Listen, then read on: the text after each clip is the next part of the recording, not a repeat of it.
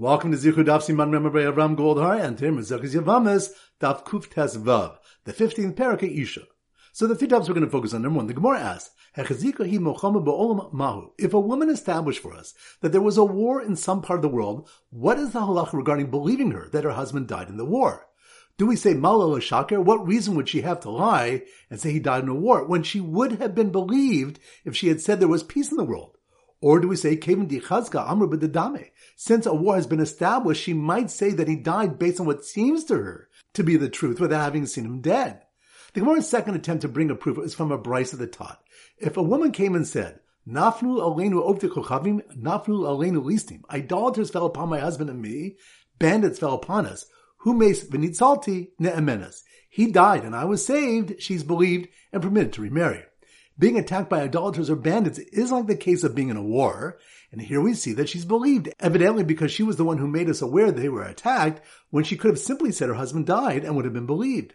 The Gemara rejects this proof, saying the reason we believe her in the Braisa's case is that she stayed with her husband until he actually died. As Rav Idi said, Isha Aleha, a woman's weapons are always upon her. The Mahorshan explained that it's presumed that the idolaters or bandits will spare her life to have illicit relations with her. Therefore, she could remain with her husband to see that he died and not need to flee like she would in the case of a war. Pointing to the Gemara, what's the halach regarding a single witness who testifies to a husband's death during wartime? Is the reason he is generally believed when he testifies to a husband's death is that since it's something that's likely to be exposed, he's presumed not to lie. And therefore here too, he will not lie. Or is he believed because he gufa daika minaspa. She herself investigates carefully and only then remarries. But here, during wartime, she convinces herself that he died and shall not investigate carefully. The Gemara brings an incident where the wives of two Talmud Chachamim were permitted to remarry based on testimony of women who saw them drown. Now, since drowning is akin to dying at war, and the testimony of women, even 100 women, are considered like the testimony of one witness, we see that one witness is believed that a husband died at war. The Gemara rejects this answer, saying the situation was where the men drowned in a sea, where the seashore cannot be seen, and in such a case, a wife would not be permitted to remarry. Rather, the woman said, they brought the bodies up in our presence, and we saw them immediately while they were still identifiable, and they said the simanim, the marks that identified them as the Talmud Chachamim. Therefore, the rabbis did not rely on their testimony based on the simanim they saw. And point number three, Yitzhak Reish Galusa, the son of the sister of Ravivi, was going from Kartava to Aspamia, and he died. They sent the following message from there. Yitzhak Reish Galusa from Kartava died. The Gemara asks, Michai Shinu Yitzhak or Lo? Do we need to suspect that there are two Yitzhaks or not? Abai said we must be concerned, and Rava says we do not need to be concerned. Abai is concerned that while there's no other person by that name living in Kartava, someone from somewhere else might have traveled to Aspamia. Rashi explains that Rava holds that since there was only one person known by that name of Kortava, we can assume that it's the same person in the message. Abai and Rava bring supports for their position. So once again, the three points are number one. The Gemara asks, if a woman established for us that there was a war in some part of the world, what's the halacha regarding believing her that her husband died in the war? Do we say Malala Shaker? What reason would she have to lie and say he died in a war when she would have been believed if she had said there was peace in the world? Or do we say Kevin di Chazka Amr b'dedame? Since a war has been established, she might say that he died based on what seems to her to be the truth without having seen him dead. The Gemara's second attempt to bring a proof is from a Braisa the taught. If a woman came and said, Nafnu aleinu ovtikochavim, nafnu aleinu listim, idolaters fell upon my husband and me, bandits fell upon us, who makes venitzalti ne'emenas. He died and I was saved, she's believed, and permitted to remarry. Being attacked by idolaters or bandits is like the case of being in a war, and here we see that she's believed, evidently because she was the one who made us aware they were attacked, when she could have simply said her husband died and would have been believed. The Gemara rejects this proof, saying the reason we believe her in the Braisa's case is that she stayed with her husband until he actually died. As Rav Idi said, Isha Aleha, a woman's weapons are always upon her. The Mahorshan explained that it's presumed that the idolaters or bandits will spare her life to have illicit relations with her. Therefore, she could remain with her husband to see that he died and not need to flee like she would in the case of a war. Pointing to the Gemara, what's the halach regarding a single witness who testifies to a husband's death during wartime? Is the reason he is generally believed when he testifies to a husband's death is that since it's something that's likely to be exposed, he's presumed not to lie. And therefore here too, he will not lie. Or is he believed because he gufa daika minaspa. She herself investigates carefully and only then remarries. But here, during wartime, she convinces herself that he died and shall not investigate carefully. The Gemara brings an incident where the wives of two Talmud were permitted to remarry based on testimony of women who saw them drown. Now, since drowning is akin to dying at war, but nashim afil mea ke'ed echodamu, and the testimony of women, even 100 women, are considered like the testimony of one witness, we see that one witness is believed that a husband died at war. The Gemara rejects this answer, saying the situation was where the men drowned in a sea, where the seashore cannot be seen, and in such a case, a wife would not be permitted to remarry. Rather, the woman said, they brought the bodies up in our presence, and we saw them immediately while they were still identifiable. And they said the simanim, the marks that identified them as the Talmud Chachamim. Therefore, the rabbis did not rely on their testimony based on the simanim they saw. And point number three, Yitzhak Reish Galusa, the son of the sister of Ravivi, was going from Kartava to Aspamia, and he died. They sent the following message from there. Yitzhak Reish Galusa from Kartava died. The Gemara asks, Michai Shinu Yitzhak or Lo? Do we need to suspect that there are two Yitzhaks or not? Abai said we must be concerned, and Rava says we do not need to be concerned. Abai is concerned that while there's no other person by that name living in Kartava, someone from somewhere else might have traveled to Aspamia. Rashi explains that Rava holds that since there was only one person known by that name of Kortava, we can assume that it's the same person in the message. Abai and Rava bring supports for their position. Alright, so now we go to our Simmer Daf Kup Vav, and this is suggested to us by a number of people, by Uri Berger and Shalom Fried from Woodmere, New York, by Yor Moskowitz from Teaneck, New Jersey, by Naftali Golombek from Brooklyn, and by Menashe Reuben Weiss from Yerushalayim. They all suggested Kup Vav is Katoris, and we use Katoris Maker as a simon a Katoris maker. So here goes. The Katoris maker's wife, who said there was a war going on where a husband had died, was approached by two women for perfume, since they smelled like fish from being at sea, where they identified two drowned men, who had the exact same names as two other men, who were traveling. Once again in slow motion. The Katoris maker's wife, Katoris maker, that must be on Daf Kuftes. The Katoris maker's wife, who said there was a war going on, where her husband had died, which reminds us, the Gemara asks, if a woman established for us that there was a war in some part of the world, what is the halacha regarding believing her that her husband died in the war? The Gemara attempts to bring a proof from a case where a woman is believed when she says that she and her husband were attacked by idolaters or listim and her husband was killed. The Gemara rejects this proof, saying the reason we believe her in this case is that she stayed with her husband until he actually died. As Rav Idi said, a woman's weapons are always upon her. The Mefarshim explained that it's presumed that the idolaters or bandits will spare her life to have illicit relations with her. Therefore, she could remain with her husband to see that he died and not need to flee like she would in the case of a war. So the Katoris maker's wife, who said there was a war going on where her husband had died, was approached by two women for perfume, since they smelled like fish from being at sea, where they identified two drowned men. Which reminds us, the Gemara asks, what's the law regarding an Eid Echad, a single witness, who testifies to a husband's death during wartime? The Gemara brings an incident where the wives of Tutacham and Chachamim were permitted to remarry based on the testimony of women who saw them drown. Now, since drowning is akin to dying at war, the Mea and the testimony of women, even 100 women, is considered like the testimony of one witness, we see that one witness is believed that a husband died at war. The Gemara rejects this answer, saying the situation was where the women said they brought the bodies up in our presence and we saw them immediately while they were still identifiable, and they said the simanim, the marks had identified them as the Talmud Chachamim. Therefore, the rabbis did not rely on their testimony, but on the simanim they saw. So the Katoris maker's wife, who said there was a war going on where a husband had died, was approached by two women for perfume since they smelled like fish from being at sea, where they identified two drowned men, who had the exact same names as two other men who were traveling. Which reminds us, Yitzhak Reish Galusa, the son of the sister of Vivi, was going from Kartava to Aspamia when he died. They sent the following message from there. Yitzhak Reish Galusa from Kartava died. The Gemara asks, Yitzhak or lo? Do we need to suspect there are two Yitzhaks or not? Abai said we must be concerned, and Rava says we do not need to be concerned. So once again, the Katoris maker's wife, who said there was a war going on where her husband had died, was approached by two women for perfume, since they smelled like fish from being at sea, where they identified two drowned men, who had the exact same names as two other men who were traveling. Alright, now it's time for Four Blabak Chazara. Daf Kuf Yud So the Simmer Daf Kuf Yud is a kayak. So here goes. The Yavam who left his divorced Charesh's Yavam on the shore. Well, he took the Katana Yavama he was waiting to do chalitza with on a kayaking trip, kayak, that must be one Daf Kuf Yud Aleph. The Yavam who left his divorced Chareshes Yavama on the shore, while he took the Katana Yavama he was waiting to do chalitza with, on a kayaking trip, which reminds us, the Mishan Daf Kuf Yud Amadov stated that if one was married to a Katana and a Chareshes, then Ein Bias Achas Mehem Poteret Sarasar, relations with one of them does not release her Tsar. The Gemara asks, what's their Takana? Meaning, how can they be released from their Zikas so they can marry other men? Rav Chisda said in the name of Rav, Konas Chareshes and Mosiah beget Katana Tamtin Ashitagdil Tachos. The Avim should marry the Chareshes and then divorce with a get, and the Katana should wait until she reaches adulthood and then perform Chalitza.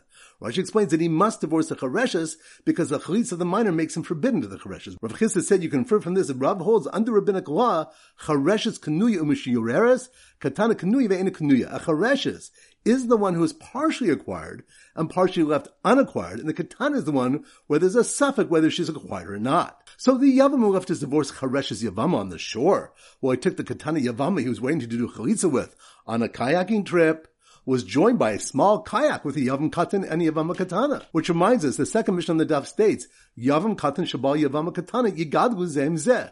If a minor Yavam had relations with a minor Yavama, we wait until they grow up together until they reach adulthood. Rashi explains, there's nothing that can be done since get cotton ain't no get. The get of a cotton is not a get. In the meantime, they are permitted to live together. So the Yavam who left his divorce Chareshes Yavama on the shore, while he took the Yavama Katana he was waiting to do chalitza with, on a kayaking trip was joined by a small kayak with a Yavam Katan and a Yavam Katana, and a bigger one with an adult Yavam taking her Yavam Katan out for the day, which reminds us, the mission continues. If the minor Yavam who's above nine years old had relations with an adult Yavama, we wait until she raises him until he reaches adulthood. The Gemara questions how the minor Yavam may have relations with the Yavama, but the Pasuk states, to establish a name for his brother, and he's not fit for this. Abaye answered, the pasuk states, Yavama yavo aleha, her yavam shall come upon her, which implies kodu, whatever his age is. Rav explains why the pasuk is not needed to teach this. Daf Kuf Yud Beis. So the Simmer Daf Kuf Yud Beis is a Rubik's Cube. So here goes. The woman who put stickers on a Rubik's Cube, Rubik's Cube, that must mean we're on Daf Kuf Yud Beis. The woman who put stickers on a Rubik's Cube of all the men she was prohibiting herself to, but did not think to include a sticker of her Yavam, which reminds us, the question was asked, If a married woman said, I'm removed from all Jews, meaning she made a netter not to have benefit from relations with any man, what's the halacha regarding the Yavam? Did she consider at the time she made the netter that her husband might die childless, and she'll fall to the Yavam Yibum? If so, then the Yavam is certainly prohibited to her. Or did she not consider the possibility, in which case he would be permitted to her? Rashi explains why she may have not considered the possibility.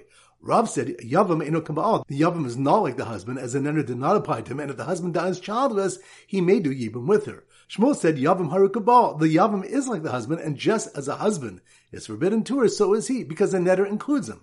Abai brings the support for Rav's position. So the woman who put stickers on a Rubik's Cube of all the men she was prohibiting herself to, but did not think to include a sticker of her Yavam, and ended up getting divorced against her will after she became a Chareshes, which reminds us, Rabbi Yochanan Nuri said to the Rabbanim, why may a woman who became a Chareshes be divorced, but a man who became a Cheresh may not divorce? They answered, A man who divorces is not comparable to a woman being divorced. Inomotzi el For the woman can be divorced with her consent and without it, while the man may only divorce with his consent. Since a man who's mentally incompetent, such as a cheresh or a shota, cannot express consent, they may not divorce a woman. So the woman who put stickers on a Rubik's Cube of all the men she was prohibiting herself to, but did not think to include a sticker of her yavam, and ended up getting divorced against her will after she became a chereshes, got married again unlike the shota she knew who could never get married at all. Which reminds us, Rami Bar said, what's the difference between a cheresh and a chereshes that the Rabban instituted, a category of marriage and a shota and a shota that the Rabban did not? The Gemara answers that in the case of the cheresh v'chereshes, where the rabbinic institution of marriage can endure, they establish nisuin. Rashi explains that deaf mutes can get along with other people and certainly with their spouses.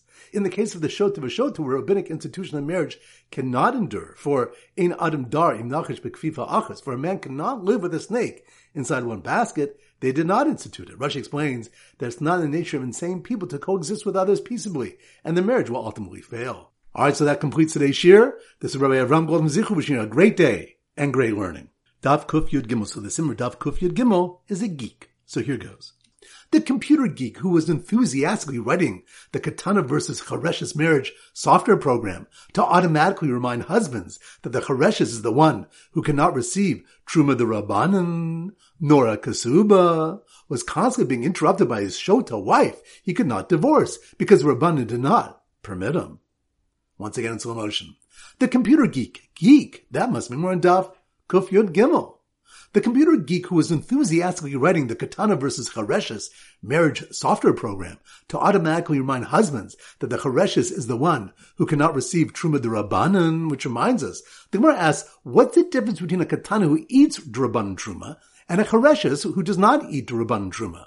After the first reason is rejected, the Gemara explains that the real reason a Chareshes may not eat Truma is Gezer Shemiyachu Cheresh Bipikachas, a decree lest a deaf mute Kohen feed the rice of Truma to his competent wife. Since she's competent and responsible for her actions and only married on a Rabbanan level to the Kohen, she would be Chayiv Misa. So the computer geek who was enthusiastically writing the Katana versus Chareshes marriage software program to automatically remind husbands that the Chareshes is the one who cannot receive Truma the Rabbanan, nor a Kasuba, which reminds us, the Gemara asks, what is the difference between the Katana who has the right to a Ksuba and a Chareshes that does not have the right to a Ksuba? And answers that if a Chareshes received a Ksuba, men would be dissuaded and not marry her in the first place. Rashi explains that men will not be dissuaded from marrying a Katana since she will eventually become competent. The Gemara said if this is so regarding the marriage of a competent woman and a Cheresh, we talking like suba. Let the Rabban institute a Ksuba for her. For if the confident women do not get one, they would be dissuaded and not marry deaf mute men. The Gemara answers that it's not necessary since Yosim Ish Rotzalisa Isha Rotzalinase. More than a man desires to get married, a woman desires to get married.